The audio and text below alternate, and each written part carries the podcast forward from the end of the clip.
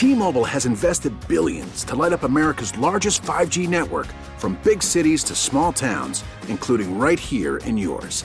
And great coverage is just the beginning. Right now, families and small businesses can save up to 20% versus AT&T and Verizon when they switch. Visit your local T-Mobile store today.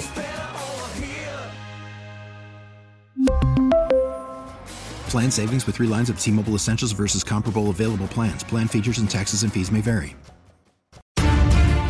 This is NFL Nuts. Sunday with Ryan Hannable, the ultimate. Football podcast. Let's get started with NFL Nuts. Sunday. Now here's Ryan Hannable. Welcome back to the Not Sunday podcast. We haven't done one of these in a long time, so there's a lot to get to. Plenty to get to with the Patriots. A lot of good stuff coming up with our guest, Andy Benoit of Sports Illustrated, who really does a great job with film breakdowns, and he touched on a lot of Patriot stuff as well as some Titan stuff going into this week. But before we get to that, just some general thoughts on the Patriots. And I think we got to start with Rob Gronkowski and his status. Obviously, he's missed two out of the last three games, missed the game against the Bears, played against the Bills, but then missed this past week against the Packers. And I just think it's time for Rob Gronkowski's expectations to sort of be lowered. I think things need to turn to be focused on the playoffs and getting him right for the playoffs. Obviously, his ankle and, and back injuries are going to get better with playing. They're only going to get better with rest. And when you look at the schedule, games against the Titans, the bye week, and then the Jets, I think it's just time to rest Rob Gronkowski for the next three weeks and, and, try to do what it takes to get him healthy for the playoffs because that's what most that's what's most important right now. His incentives are pretty pretty out of reach. He's not going to get those. So really, the only thing that matters for him Barkley is play. winning. So and you're seeing this guy on, on his in way the up. playoffs. Playing Oh, these games radio, is going to help that. And I just think it's time for the Patriots to take a more cautious approach with Rob Gronkowski. And while it may be hard to convince him to do, I just think it's best for him to sit. These three Hit weeks might do him a heck of a lot of good come January and February when the team needs him most. So I just think it's time for them to sit Rob Gronkowski and do whatever they can to get him as healthy as possible for the stretch run. Then with, with Josh Gordon, I think that you know he's exceeded expectations. When he got here in September, it was just you know the expectations were if he got on the field and contributed, that was just a bonus. And they only gave a fifth round pick for him, and he's played in six games. He seems to get a little bit better each and every week. While you know, I will say that I don't think he's picked up things as as well as some might have might say. Um, he's running pretty much the same couple routes, just go routes and slant routes. There's no real timing routes yet. We've seen a little bit where he's not on the same page fully as Tom Brady, but I still think they're getting there. And Tom Brady and the rest of the Patriots seem to be talking Gordon up each and every week, praising him for you know how he's come in and learned the offense and done what he can. And I think there is something to be said for that. I think that it's really hard for a player to come in here in the middle of the season and learn the offense. And Gordon's done pretty much as well as anyone else has. And you know, g- going on his past, he seems to turn his life around. He's got a fresh start here in New England, which I think has helped him out a lot. I think the football culture here has helped him a lot, and I think this is the perfect place for him to turn his career around. And I think if things continue the way that they have so far, he could, you know, make he could really turn things around for himself, and he's going to be a free agent after this year. And who knows if he returns or not? But I think that he resurrected his football career, and coming to the Patriots was the perfect team for that. Um, on the defensive side of the ball, I think things have improved a lot, and we've seen this year after year. Where as you get into November, things start to turn for whatever reason. Whether you know the coaching staff just has this building process, and finally the teams the team is able to to accomplish that, or if it's just players buying into things more, getting more comfortable with each other, just for whatever whatever reason it is, the defense gets better. You know, once the calendar turns to November, and they have their best performance of the year last Sunday against the Packers. I mean, holding Aaron Rodgers and the Packers offense to 17 points, a lot needs to be said for that. And the pass rush, especially, was definitely the best all season. You saw in the NFL films clips with Bill Belichick. He was very excited for that. You saw it on the sidelines during the game. Way more clapping for him. Just he was actually happy, believe it or not.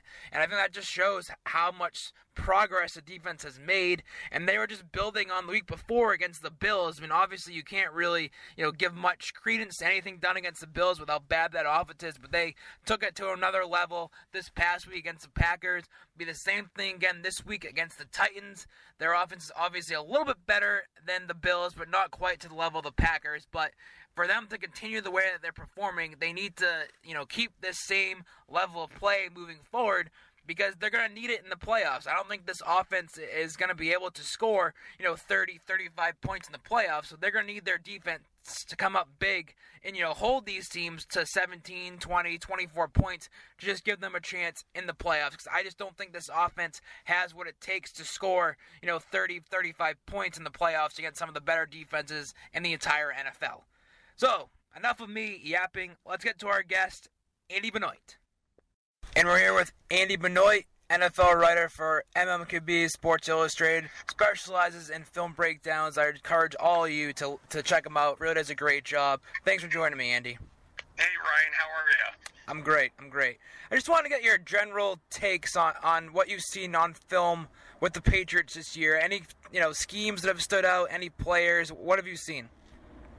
Well, I mean, with New England, there's you always get a variety of things, and I I think what gets overlooked, at least on their offensive side, is they're really more of a power running team than people realize. James Develin's a big part of what they do. They line up, they run a lot of traditional handoffs. We've seen lately it's worked with even Cordarrelle Patterson back there. And one of the reasons it works so well for them is they are very good at spreading out into empty formations out of those power running packages. So Develin's out there at fullback, but they spread out to empty and they can throw the ball as if they were in a three receiver set. Really, the only other team that does that is San Francisco. So defenses don't see it a lot. They're less prepared for it. And the versatility, what it also does is inherently creates matchups for wide receivers inside, which means they're facing linebackers and safeties if it's zone coverage. So it's a really well schemed offense, a lot more traditional than people realize. And the stuff they do that's untraditional, like those empty formations, they only work because New England's so good at the traditional stuff. Mm-hmm. What have you seen from, from Josh Gordon on tape? Just from, from my perspective, it seems like while he's an athletic freak, obviously, he still seems to be picking up the offense a little bit just with the routes he's running. It's not like a lot of timing routes where he has to decide, you know, what to do with Brady. It's more of just goes and slants. Have you seen some of the same? Yeah, I would agree with that. I think Brady has developed more trust in, in Gordon each week. There seems to be about two or three cases every game where Brady gives him a 50 50 So it's I think that's overall. I, my guess is if, if the Patriots were answering this honestly, they'd say Gordon's a little further ahead than they thought, and they have bigger plans for him as the season moves forward. Mm-hmm. What are some of the types of things they could do with Gordon in this offense? Like you mentioned the, the stuff before about spreading things out. What what do you think you know could be coming down the line with Gordon? What type of route do you think he could be most successful at?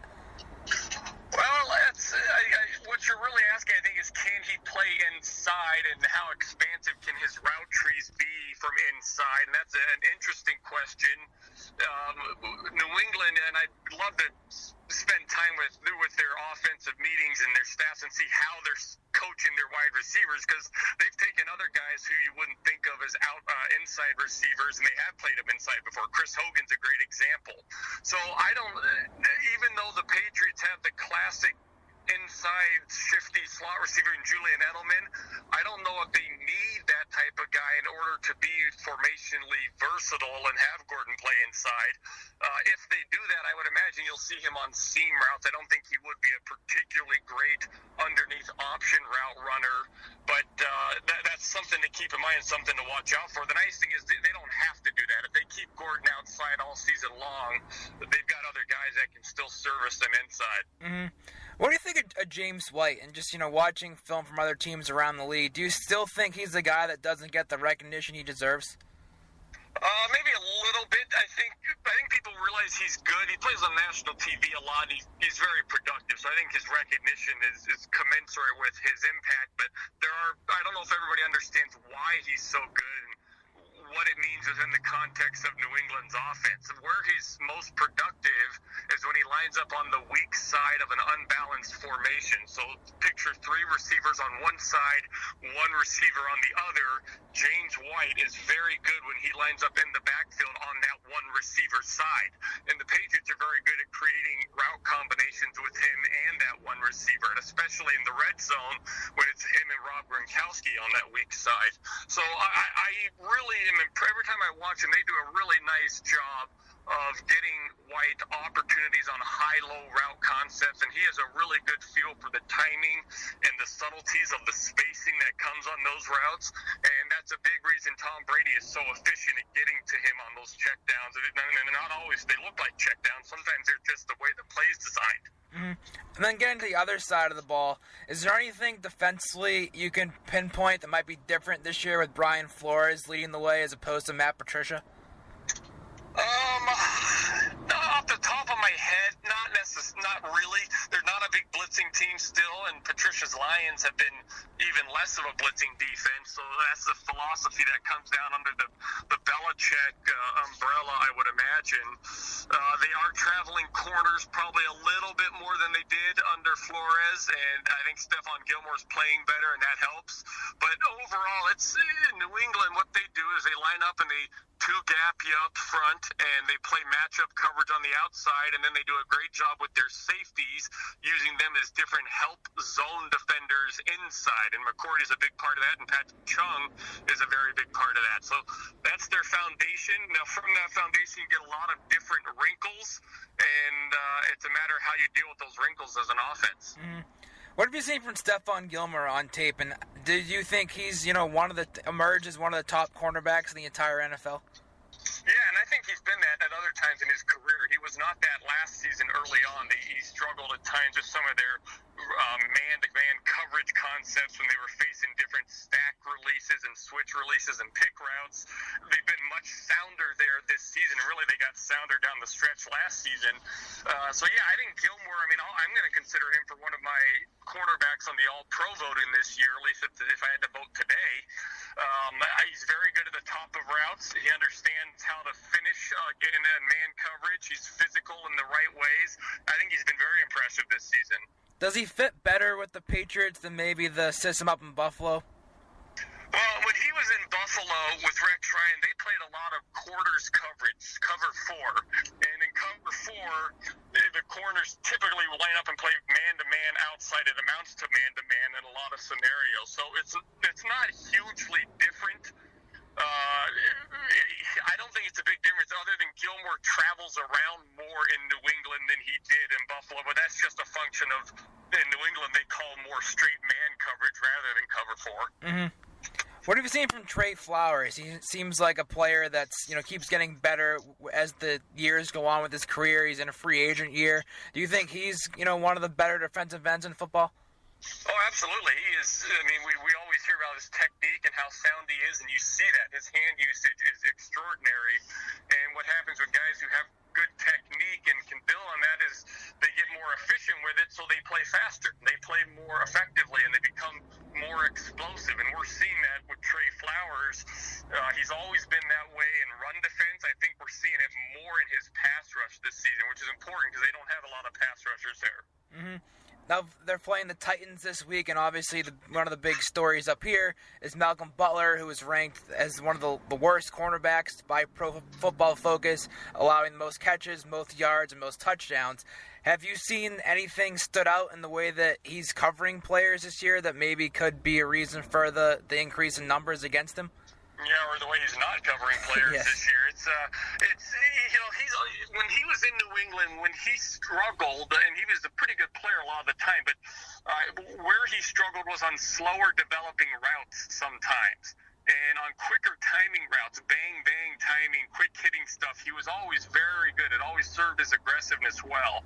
For whatever reason, we're not seeing him as good on those quicker timing routes, and the slower developing stuff can still be an issue. So I, I, I with a cornerback, you're in such a reactionary position that once offenses start smelling blood, and they start smelling it when they see your film during the week. So they go into the game smelling the blood. They go after you, and you fall. In, I think it's an easy position to fall into a slump at.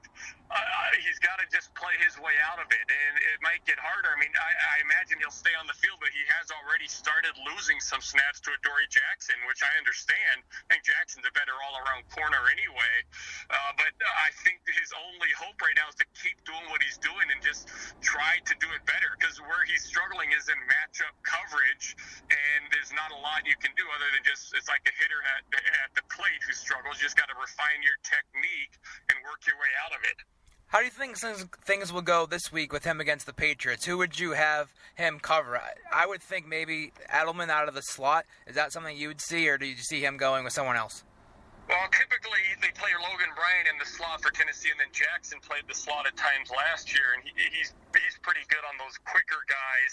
So I would imagine we'll see Logan Ryan in the slot though, and and have him where his physicality applies so well. The Titans played a lot of zone coverage early in the season, and maybe that's the solution right there because Butler has played on the right side a lot there. Uh, they don't like to travel their corners, even though they've got three guys who can travel theoretically. So maybe we just see them settle things down by playing zone coverage. The problem with that is if you do that again and again, or you keep Butler on the right side again and again, at some point you're going to get Josh Gordon over there, and that's not a great way to break out of a slump if you're a cornerback. Mm-hmm. And then just on the, the Titans specifically, they're, they're the number one ranked defense in the league. What are they doing so well, and that's allowed them to do that? They are very good at safety. For one, Kevin Byard's a big deal with what they do. He can match up. He can come down into the box. He's a good blitzer when they call upon him, and he is a very good rangy help defender down the middle of the field. So when you're comfortable in the back end, it's kind of like what Seattle had with Earl Thomas years ago. You're comfortable in the back end. Coaches will tell you that does a lot for what they feel they can do up front. They're more willing to take chances. They're more willing to try things. They're more willing to specialize their coverages for that week's opponent. So everything gets better with that kind of security blanket at free safety. I think that's the big starting point there. And then even though Butler hasn't played well, they overall they still have a good cornerbacking unit. They have one where they can trust guys to play in solo coverage across the board. So that also gives you schematic flexibility. Mm-hmm. One more question before I let you go. You look at the Chiefs' offense, and obviously they've had a ton of success so far. Do you see a scenario where maybe the league sort of catches on to what they're doing, and, and they funnel, they you know slow down towards the end of the year, or do you see them keep evolving each week, and they just could keep this pace the rest of the year? Well, we've seen the league catch up to the Chiefs' offense before in the second half the season. It happened last year at times. So I think there is some of that in play. What's different is they've got a different guy at QB now, a guy who can beat you with his legs and his arm. He's a real talent. Uh, the speed factor of Tyreek Hill. There's a lot of cases where the defense they can know what's coming, but no, nobody's fast enough to run with Hill. And then Kelce's a tough matchup, obviously as well. So the, the Chiefs have a lot of weapons, and the guys behind those weapons, Sammy Watkins when he's healthy, I think Kareem Hunt's better this year than last year. They've gotten better, which makes it uh, easier to fall back off of those weapons. So overall, Ryan, it's, it's just a more talented Chiefs offense than before. So I think I would be surprised if someone caught caught up to them, but we have seen that in past years when it was the Alex Smith show. Hey Andy, thanks much for your time. I encourage again all of our listeners to check out your work at mmqb.com. Really great with the film breakdowns and everything you do. Thanks a lot again. Yeah, thank you, Rain. T-Mobile has invested billions to light up America's largest 5G network from big cities to small towns, including right here in yours. And great coverage is just the beginning. Right now, families and small businesses can save up to 20% versus AT&T and Verizon when they switch. Visit your local T-Mobile store today.